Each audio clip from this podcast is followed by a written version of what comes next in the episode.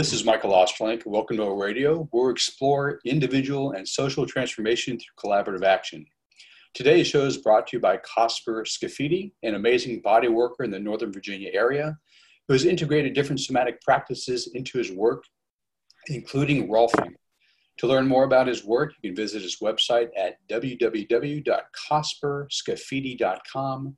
That's C O S P E R S C A F I D I.com. Today's guest is Johnathan Lang, who is an Iraq War veteran and natural movement coach who loves helping folks find more meaning, health, and wholeness in their lives. An American by birth, Johnathan has also lived, coached, and explored in East Asia, the Middle East, and Latin America.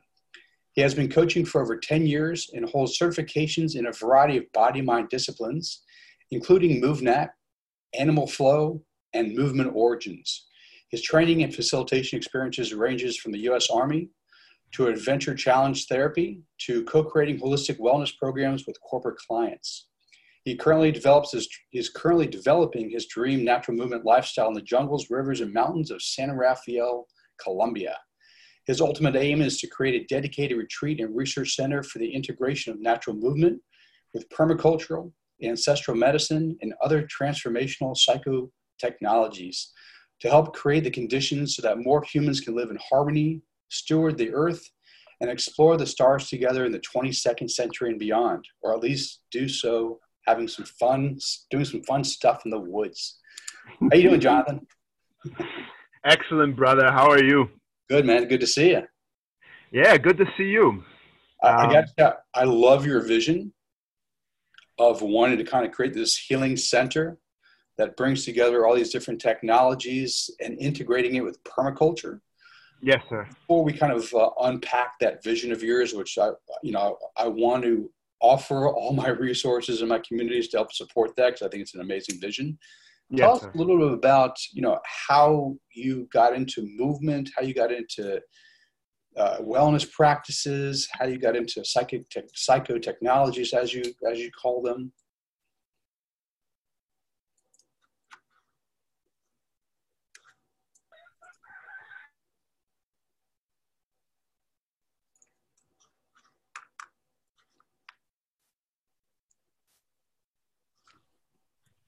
Hey, so we cut out for a minute. So, uh, listeners, uh, please bear with us.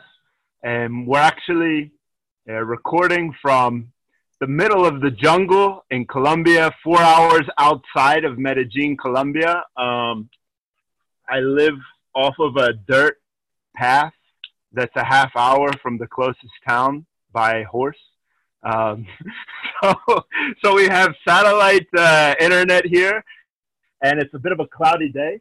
And when the clouds go over, sometimes um, the satellite gets cut. Uh, but I heard uh, most of your question, Michael, uh, which was for me summing up what I understood was how did uh, how did I get into all of this stuff, right? Yep. Basically. Excellent. Yep. Okay. a little bit of your story, Johnathan. Okay, so I'd actually like to read something, sure. and uh, this this kind of sums up the why for me. How how did I get into all of this?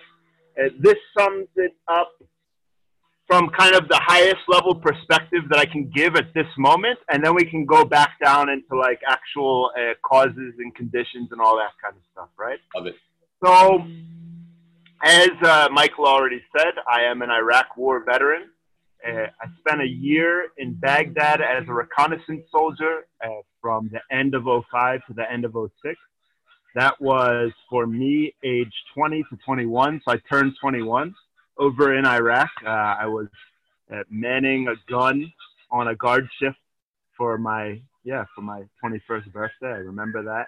And uh, so anyhow, so, you know, being there, I saw a lot of, a lot of death and a lot of destruction and a lot of violence and a lot of disharmony.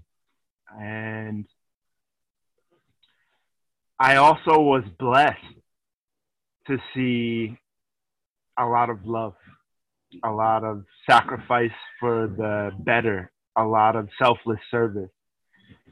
So, uh, I could say in a lot of ways my experience there shaped me. It was uh, quite formative for everything that came after. And, um, you know, I continue to integrate lessons from that to this day.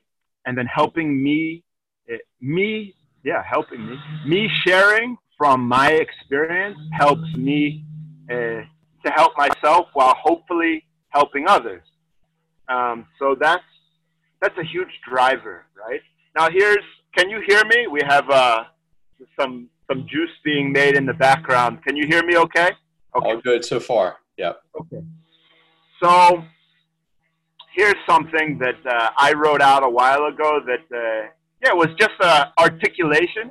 It was an articulation at that time after uh, one, two, three, four ayahuasca sessions of uh, you know kind of my why and it was an articulation of some some things that were going on in here that uh, are beyond words. Let's say here, there, everywhere else. Uh, but here's some words to maybe help. So I am driven largely by three interrelated questions. One, why were Justin and Santos slaughtered in Iraq? So Justin, uh, Justin Jarrett uh, was my battle buddy in basic training.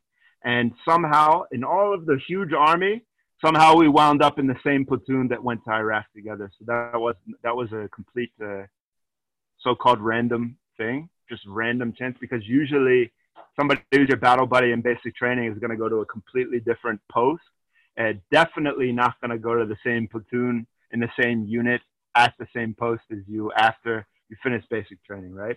So Justin uh, was killed in Iraq, and then also my other brother, uh, many people, many friends of mine uh, and leaders of mine were killed, but especially Justin and Santos, we, we had very close uh, personal relationships, even you know before we went uh, overseas together. So why were Justin and Santos slaughtered in Iraq? And this is me continuing uh, from the the value system and the view that I had when I wrote this about two years ago, but it still holds pretty true. This is an example of the evil in people. So, how do I work to constrain this in myself? Right? In other words, this uh, violence, right, is for me, it's in the relative plane, right? Everything is love, ultimately good. We're all everything and one. But we're here in this game of this human body, meantime.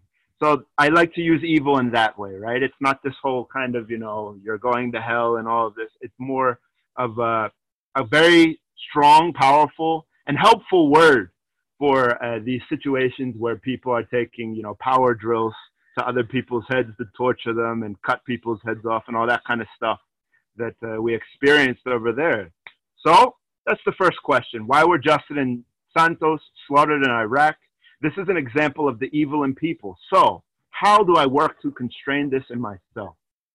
Two, why did that Iraqi man, and we can dig into this later if you like, and we can dig into all of this. Why did that Iraqi man, a stranger, risk his life to save mine? This is an example of the good in people. So, good being the duality uh, opposition to the evil in the first question, right? This is an example of the good in people. So, how do I work to encourage this in myself? Okay, so that's question number two. Mm. Constant contemplation, number two for me. And number three, which kind of ties all of it up, is in the light, in light of the fact that my friends died, I live, and a man from the same people who killed my friend decided to save me. How do I work to constrain evil as defined by the first question while aiming for the highest good, as defined by the second question, possible in the world. So, uh, those are, that's kind of a high, high flown articulation of why I got into all of this. And so there, uh, there's a bit. Wow. what's the task? So what's the task related to that? At that time, I wrote this uh, almost two years ago uh, when I was living in Shanghai. Uh, I will masterfully integrate ancestral body, mind, environment, health practices into a system to help people to stand up strongly and courageously to the tragedies and evils of life as a human. And uh, there we go. So, so I'm still, you know, we're working on that. We're on that path, uh, continuing, continuing, continuing. So I'll let you uh, how whatever comes up for you. Uh, I'm I'm here to listen or any questions, anything. So, can you talk to me about the time you left Iraq to the time you formulated formulated those questions? What was your life like? Sure. Yes. So, came back from Iraq. Um, it was dark, I'd say. Uh, another way to put it would be dense. Uh, let's say there was a lot of dense energy, or in another uh, language, maybe a more psychotherapeutic language, there was a lot of, uh, besides childhood stuff, besides everything before the army in Iraq, um, there was a lot of trauma from uh, what was lived over there, you know, uh, things that I witnessed and things that I participated in and things that I was aware of, right? Um, which in some some way of looking at maybe those are all the same thing, but also sometimes our definitions can help us to even articulate things a bit better, right? So uh, a lot of a lot of density, and I would say not a whole lot of um, not a whole lot of helpful tools for working with that. Maybe um, some of the usual uh, tools that live in our still still are pretty prevalent and pretty much the default in our modern society, in our modern American society, um, which is uh, numbing, right? Um, a lot of well, for sure, um, plenty of alcohol. Um, plenty of alcohol, uh, just a lot of kind of withdrawing in general for the four months that I was in the army when we got back. Uh, when we got back, they don't just, you know, they don't just, you don't get out the day after. Thank God for that. Um, again, God meaning something, something quite big for me personally, right? Uh, but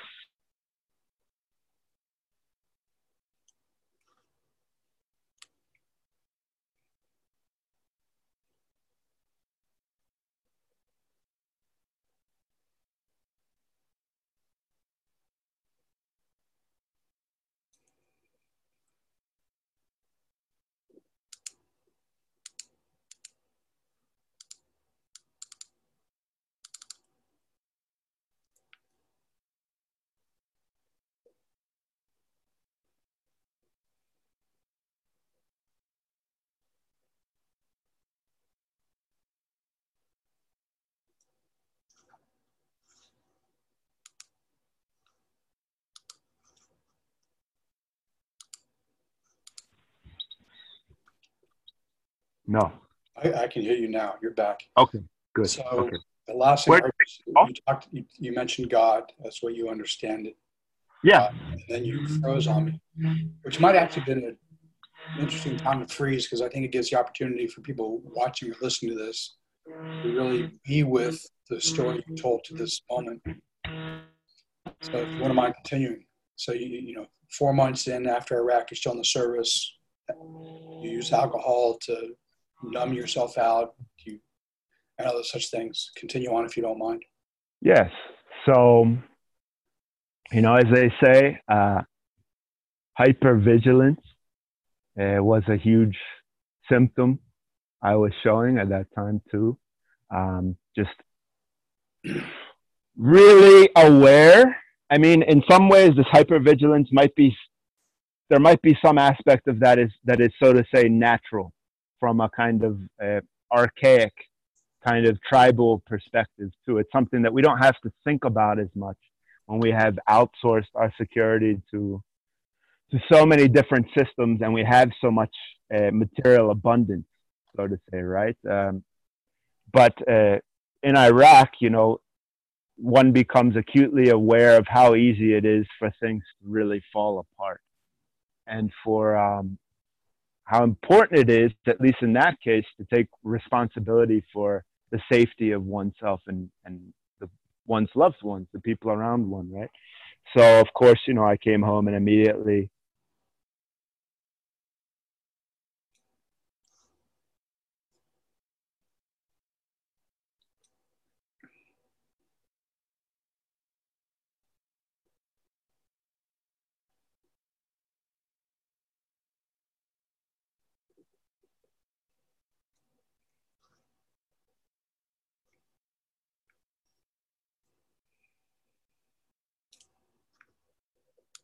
Okay.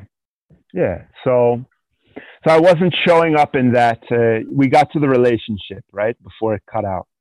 Okay. So I wasn't showing up there as I wanted to. Um, so that was my experience when I first came back, and I got out of the army. Uh, I split with her. I separated from her, um, and she stayed in Texas where I was stationed, and I went back to where I was from in Pennsylvania and there's a bit of a long story here that has to do with contracting and me getting accepted to go work for a contractor back overseas where I would be making, doing similar work, but making a lot more money. Um, and me at the last moment deciding that actually a better use of my uh, time, effort, energy, attention, life would be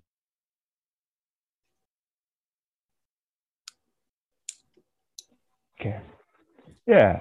So so we got to the part about contracting and me deciding to be the first generation uh, in my family to go to college instead. Did we get there? I do now. Okay. Okay. Excellent. So that's that was my decision uh, when I went back to Pennsylvania, and at the same time, I was still largely, you know, I, I just come from Iraq. I was still a hard charger, so to say. So it was also good for me to work. I didn't need to.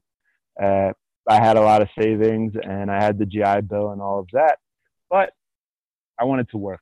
So there was actually, my mother had moved to the Pocono Mountains right before I joined the Army.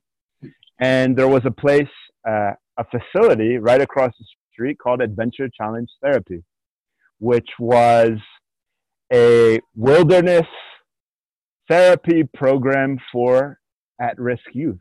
Um, for it was court educated uh, it was for teens from the inner city uh, to come into nature and to, of course, there was a disciplinary aspect connected to that and uh, also a team building slash community service aspect to that.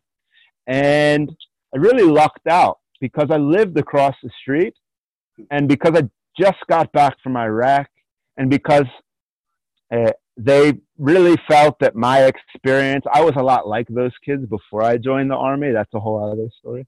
Uh, that's another three podcasts. But uh, because of the fact that I just come back from Iraq and I was like, you know, I was really, I was, I was so to say squared away in some ways at least. Uh, they were willing to to take a shot and let me work there when most of the people had a bachelor's in psychology or more, right? And so I did uh, for two years. I did that every weekend. I lived there. Uh, we would pick the clients, as we called them, up at different courthouses in the area. Um, on Friday, take them to our compound in the mountains, and then we would stay there. We would live there all together. Uh, six to 10 counselors, depending on what was going on, and between 30 and 50 uh, students, clients uh, every weekend. And we did various kinds of activities in the wilderness, a lot of things that connected with my military experience, and then also a lot of the the fellows. It was it was all men. Uh, all a lot of the men that I was working with uh, were also more on this kind of uh, what we might call a hippie type of path, definitely into all different kinds of alternative therapies and all of this. And I was not, you know, I didn't know anything about that when I first started. Uh, but they liked me because the kids seemed to respect me, and I also seemed to care a lot about the kids, right? So, and I was, you know, I was the the, the guy who really led the physical training the most in the most kind of squared away type of way. So they really like that. Um, and so I got to learn quite a bit. Uh, and eventually I was also facilitating group therapy sessions there, which was pretty cool because it was nothing, you know, it wasn't any of my, my training, but I kind of got on the job training from that. And uh, so I did that for two years and I got my associate's degree. I, I was going to school during the week, community college, and just general studies. I didn't know what I was going to do yet. I had this inkling that I wanted to go back into the military as an officer, but I was really figuring out what was the future for me. Um, after experiencing what I did, trusting the U.S. government uh, in a not very much uh, fashion, let's say, uh, but still respecting the institution of the military a lot and respecting what I learned from my leaders, right? So there's that kind of tension there. Uh, there was that tension. And so, what? I finished my uh, associate, and you know, I wasn't really properly tra- trained for what I was doing there uh, with with the the at risk youth. And so I, you know, we had a great time, and I I'm I'd be willing to say I've heard from a lot of people that I helped them. Yeah.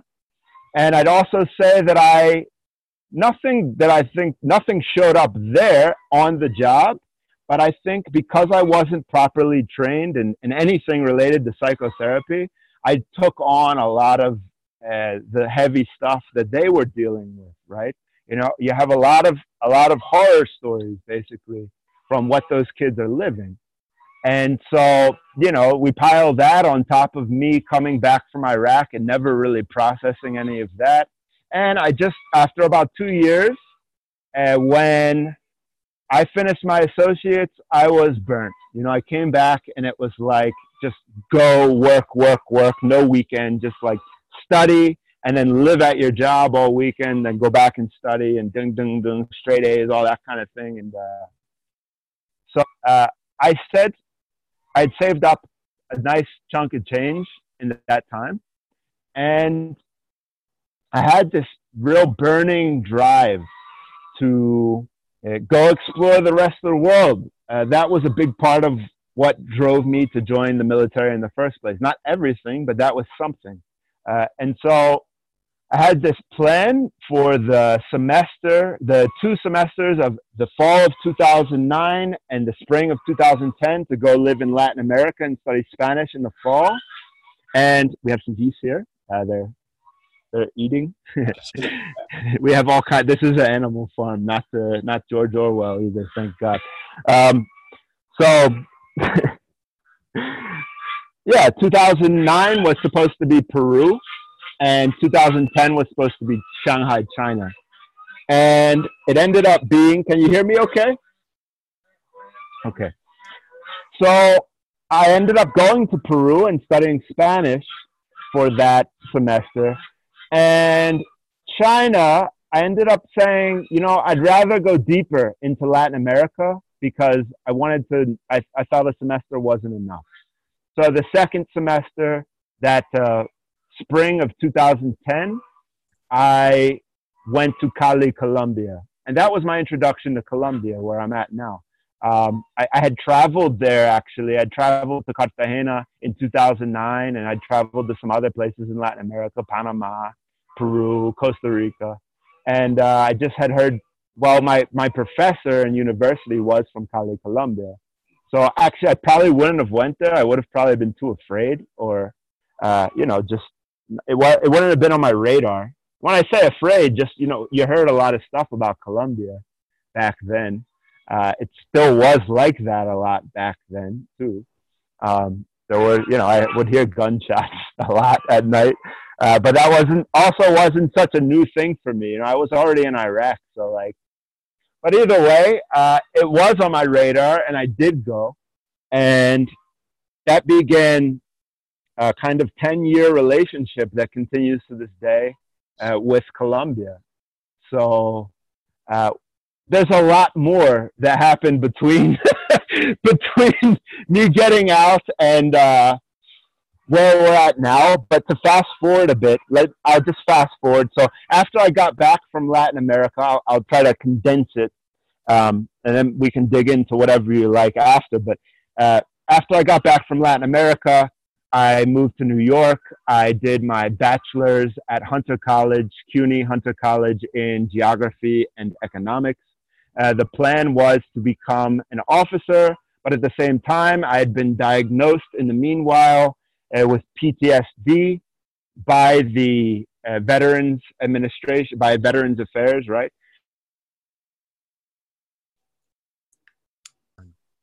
Um, th- did you still, did you hear or did it cut out? Okay. So I realized I wasn't, uh, that was, I love Latin America. I love studying people. I love the social sciences. Uh, I had was studying geography specifically because I thought it was so, I felt it was so related to uh, what would make me a great military officer, right? Uh, from my point of view, and also because I was super interested in it. And to working in business development at Telemundo uh, for NBC. Uh, I managed to tie my military experience and my. Did, did you hear me? I heard you. You're trying to tie your military experience, and then I lost you. Okay, yeah, yeah. So I managed to, uh, with the folks at Telemundo, I tied my military experience, the discipline, and and all of that. Uh, there was a big push in NBC at that time to hire veterans, right?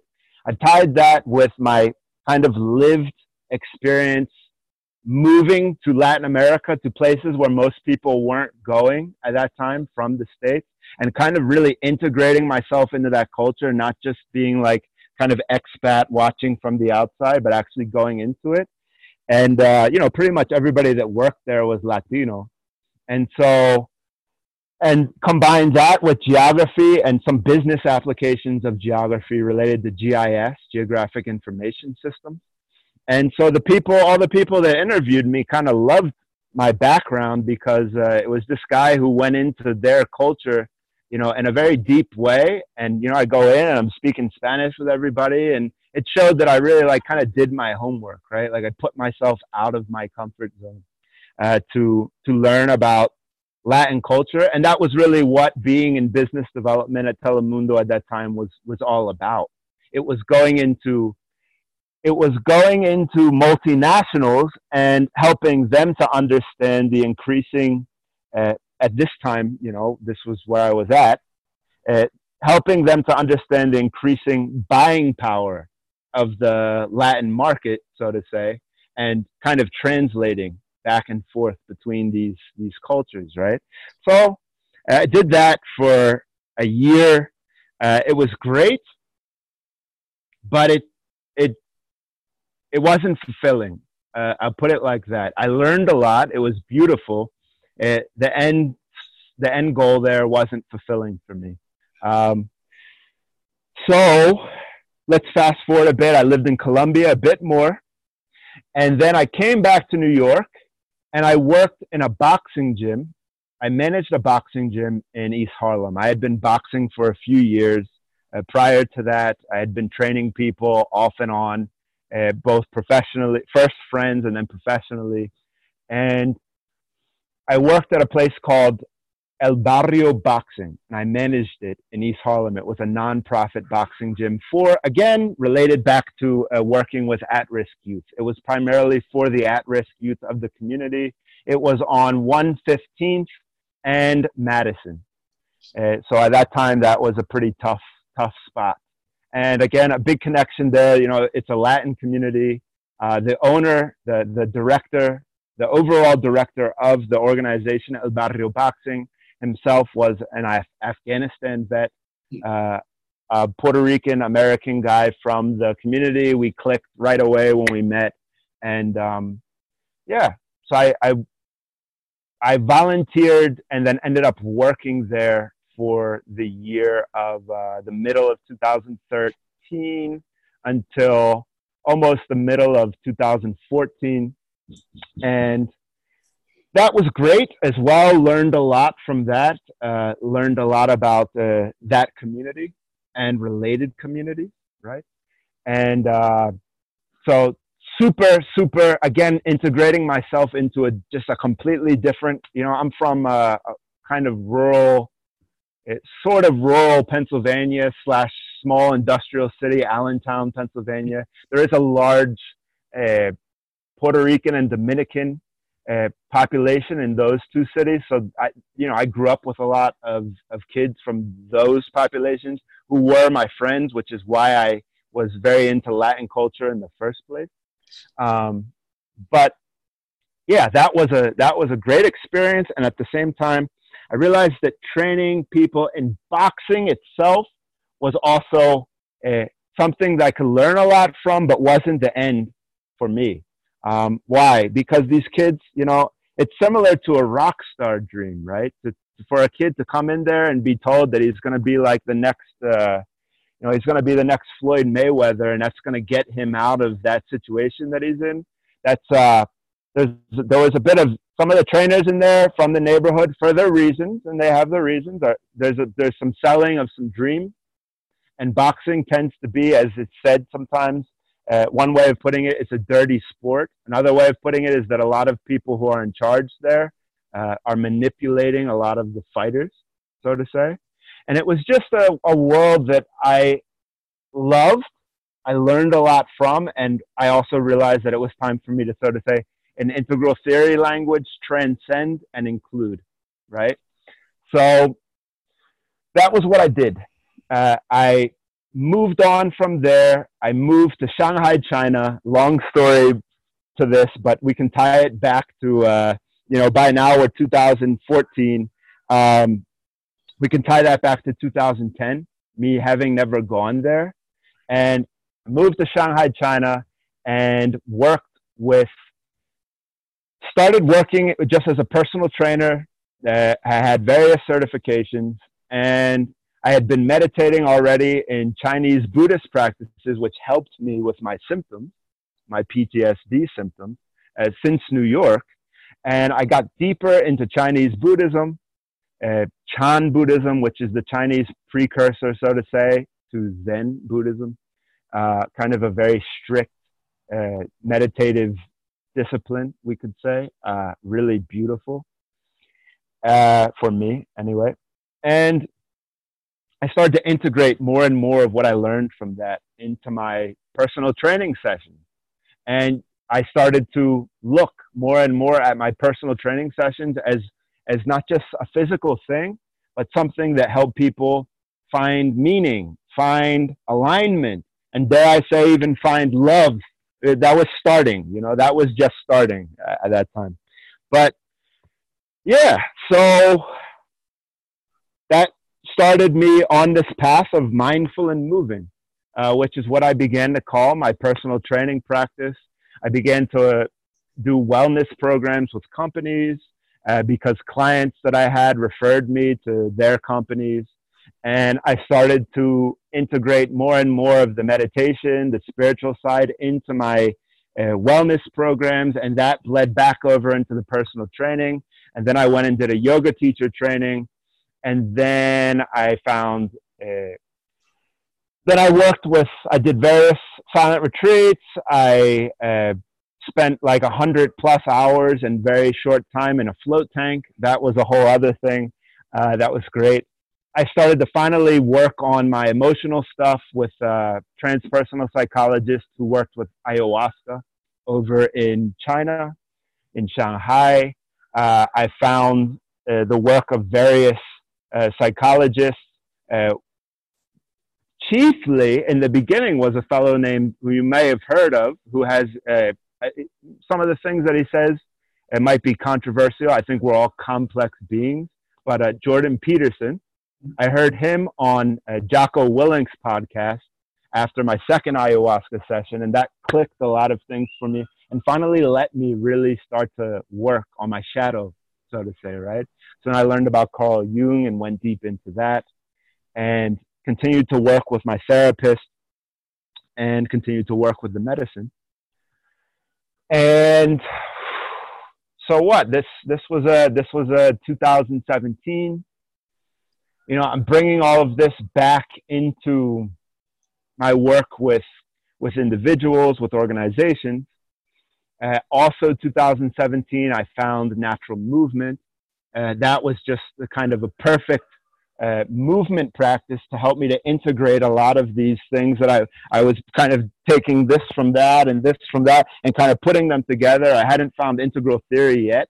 And I was just kind of doing it in my own kind of way and it was working. People kept telling other people, go work with this guy or bring this guy into your company, all of that. But when I found MovNat, it was kind of a piece that really gave me a strong, solid foundation that was culturally uh, non-specific unlike yoga or or or mindfulness from a Buddhist perspective, right?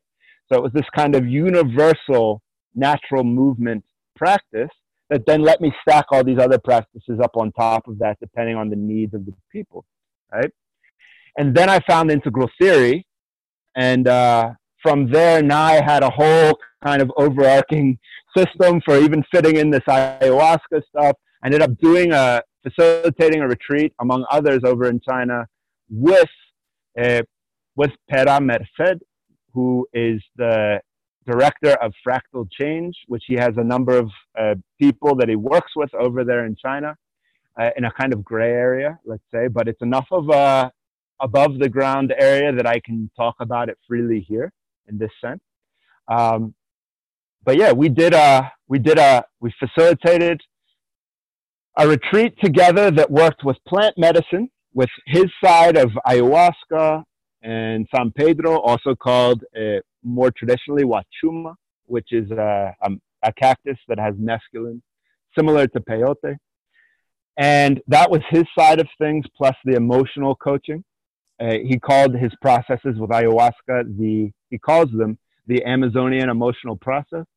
And then my side was using natural movement and mindfulness meditation as a therapeutic practice to help give them tools like I didn't have when I came back from Iraq to integrate their experiences with the ayahuasca uh, and all of that coaching and all of that back into their daily lives, right?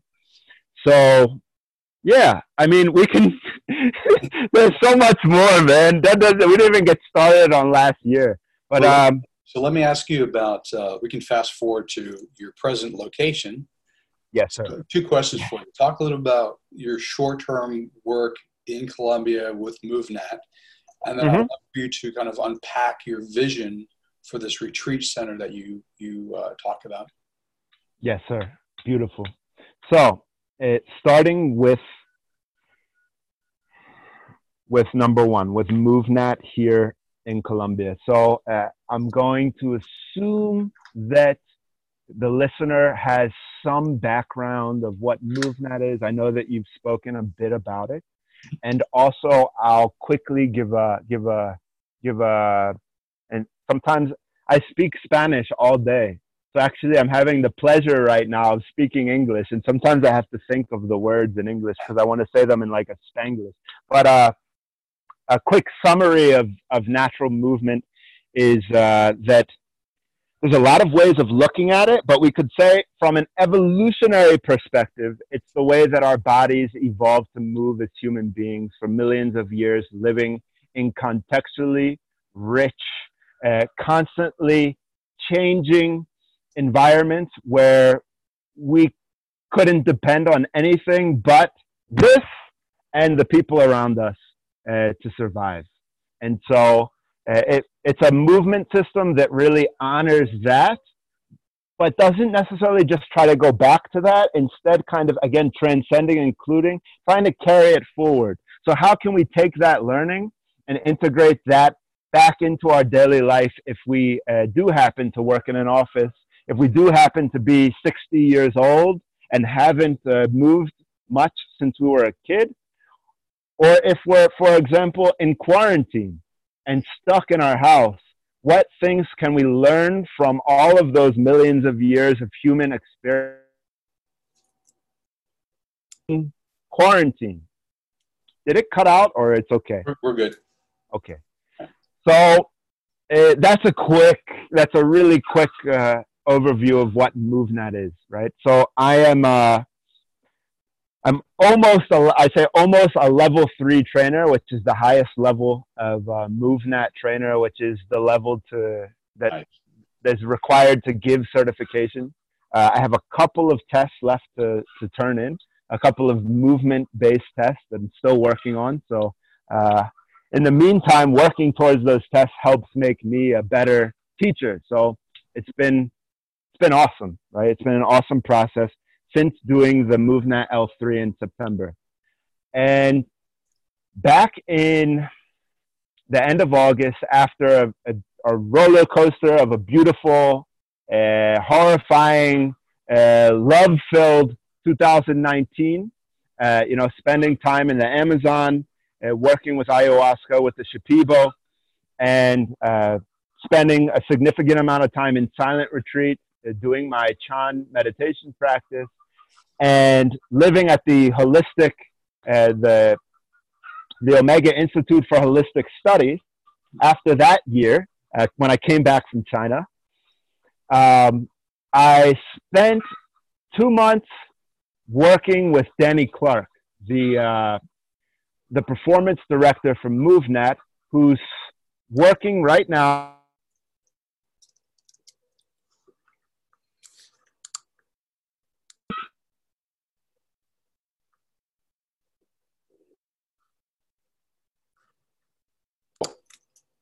Beautiful. So yeah, in August, I uh, took a, little hiatus from the Omega Institute, and I, after doing Animal Flow L2 in Toronto uh, with Mike Fitch, the founder of Animal Flow, I went and did let's say a, a volunteering slash co-creation of a place called uh, Sacred Acres Permaculture Research facility in Vermont, uh, which was started by Denny Clark, uh, MovNat's performance director. And his, you know, he's got a lot of things too, but a big part of his thing is uh, looking. So he's, you know, he's the, he runs pretty much uh, MovNat on a day to day basis and he's the guy who oversees the whole curriculum at this point. Of course, Erwan still has his input and has the vision and all of that, but he's entrusted Danny to do a lot of that work. And so natural movement is his thing. Uh, and he sees permaculture as a natural expansion of that, right? Because natural movement is a movement system, system which, hola, baby. It's got a, a, a four legged friend here. Nice. Um, Natural movement is a movement system which honors the fact that we don't uh, develop apart from our environment. We are fundamentally connected with our environment in so many different ways, both here and now, and then, of course, also in all the chains of cause and effect uh, that bring our food to us, for example, and so on and so forth, right? And so for him, permaculture is creating a permaculture research site and then living there and then practicing natural movement while there. And then also, as you probably know, natural movement's a kind of perfect uh, movement training system for hunting, gathering, foraging, all this kind of stuff. And then being able to practice that there while also planting and all of that at, all at the same place is like where a lot of things come together for him. And of course, for me, uh, that brought a lot of things together for me uh, being there with him. I'd already lived at a the the Temple of the Way of Light down in Peru in the Amazon is also a permaculture and a holistic kind of integral ayahuasca uh, practice and uh, retreat and research center, right?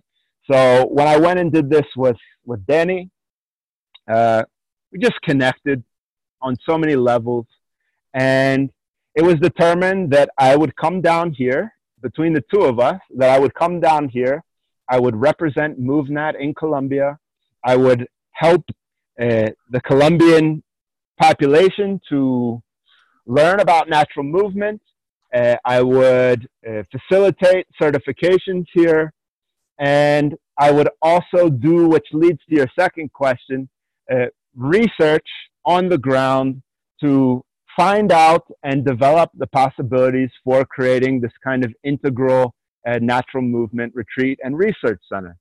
And so doing kind of, you know, doing these things all at once uh, because you can do them in the same place if, if, if, I'm, if I was somewhat organized, which I was. So I was organized enough uh, to make it so that uh, I came down here in October and we managed to organize a MovNat immersion that uh, was, I would say, highly successful, and we'll be releasing some awesome content for that very soon. Uh, we did that in March, right before COVID came. So COVID coming to Colombia was like a massive uh, stick being thrown into the spokes of this wheel of progress. Uh, but that's okay because that kind of going inward has also giving me some chances to work on some things. Uh, so that's been cool. But uh, also us, mm, us putting out the information about the immersion that we had set for March caused some people here in Colombia who had been following MovNat from afar, who are involved in the, the soccer, the football world here, to reach out and say, "Oh, you guys, you're finally coming to Colombia. I've been following you." And so, a former professional player of the biggest professional sports team period in Colombia, which is called Atlético Nacional, which is the biggest soccer team, and soccer is the biggest sport. Uh, who's now uh, has a strength and conditioning organization aimed at elite soccer players, reached out to us, told us, "How can I help you guys?" and we ended up becoming fast friends. I ended up training his whole team in the basics of MovNat and was working on getting them certified and so on and so forth. And he said, "Hey, I have you know the the strength and conditioning coach of Atlético Nacional is my mentor. He trusts me a lot on this. He already was FMS, uh, functional movement systems. Uh, he already has integrated that into the strength and conditioning program at Atlético Nacional. And MovNat is a kind of natural progression of that. So uh, he, he recommended that we go to their site, their training center in a place between where I live now and Medellin proper, the city. And so we went there, Danny and I, and we had a meeting. We did a little demo. They loved it. They said, "Please, uh, let's let's do it together." And so there are some details, some contractual details that I, I won't go into at this moment. But um, long story short, uh, we went back again, did a bigger, longer training for all of their uh, team, and they're very interested in doing some big things together. That uh, if this coronavirus hadn't happened, we would already be uh, kind of in the national consciousness, the way that we'd be in a national consciousness in the States if the Patriots came out and said MovNat, natural movement, is the official uh, movement system of our team. And uh, they also have this really cool vision of like connecting people with the environment and connecting people with themselves. And so check it out. And, you know, multiple years of that as the whole trainer team also gets, uh, pr- let's say, keeps getting certified up the chain of certifications from level one to level two up to level three, and so on and so forth. And therefore, um, because it is the biggest professional sports team in Colombia, therefore, n- negating all of this need to explain any kind of evolutionary rationale for MovNat or like connection to the nature and all of this, which is beautiful and why I'm into it, but for so many people, they're just not there yet. But they are there to be like, oh, wow, Atletico Nacional is using this system to perform better and to have less injuries and to build their team camaraderie even more, right? So, so that's uh, that's that's something that's still in the works. And so, Johnathan, where can we follow your work? Yeah. About what you're doing now and then kind of see how your vision unfolds in the near future. So, with all of this uh, coronavirus uh, you know, we're on a total lockdown here. It's it's, it's a bit different uh, in Colombia, the way that they handle things because of their uh, violent, uh, the passive violence here. Uh, they kind of they're quick to lock things down, and they're able to do that, and people listen because they've been conditioned in that way. Let's say. So we're quite locked down, and this has really caused me to look at solutions for bringing what I do online, which is a positive thing anyway, because that's where so many things have been flowing for so many years anyway, right? And so, with that said, I'm still working out my system for being fully online. Uh, with that said, people to find me can find me at, uh, there are two good places. One would be my Instagram. That's very simple. If you have Instagram, uh, it's the at the recon john on instagram. So you can find me there you can follow me there. And then if you have any type of inquiry any questions about what we spoke about in this podcast uh, just want to say hi. Or if you're interested in holistic natural movement coaching you can reach me at j a l at mindful and moving.com. J A L at mindful and moving.com. I'll make sure to include both of those in the show notes so people can uh, easily copy paste and put into their uh, system to contact you and or follow you. Uh, Johnathan, it's been great to talk to you. I, I can't wait to see how, how, your whole vision unfolds, either online or in person there in Colombia. Uh, let's definitely stay in touch and uh, you know um, and see if we can work together to uh, make your vision a reality. Yes, sir. Thank you so much. It's been beautiful. I feel like only, uh, well, I feel like we're just getting started. So we are beautiful. definitely so. First of many conversations. Yes, sir. So take thank care. you. You're welcome. Okay, take care. God bless.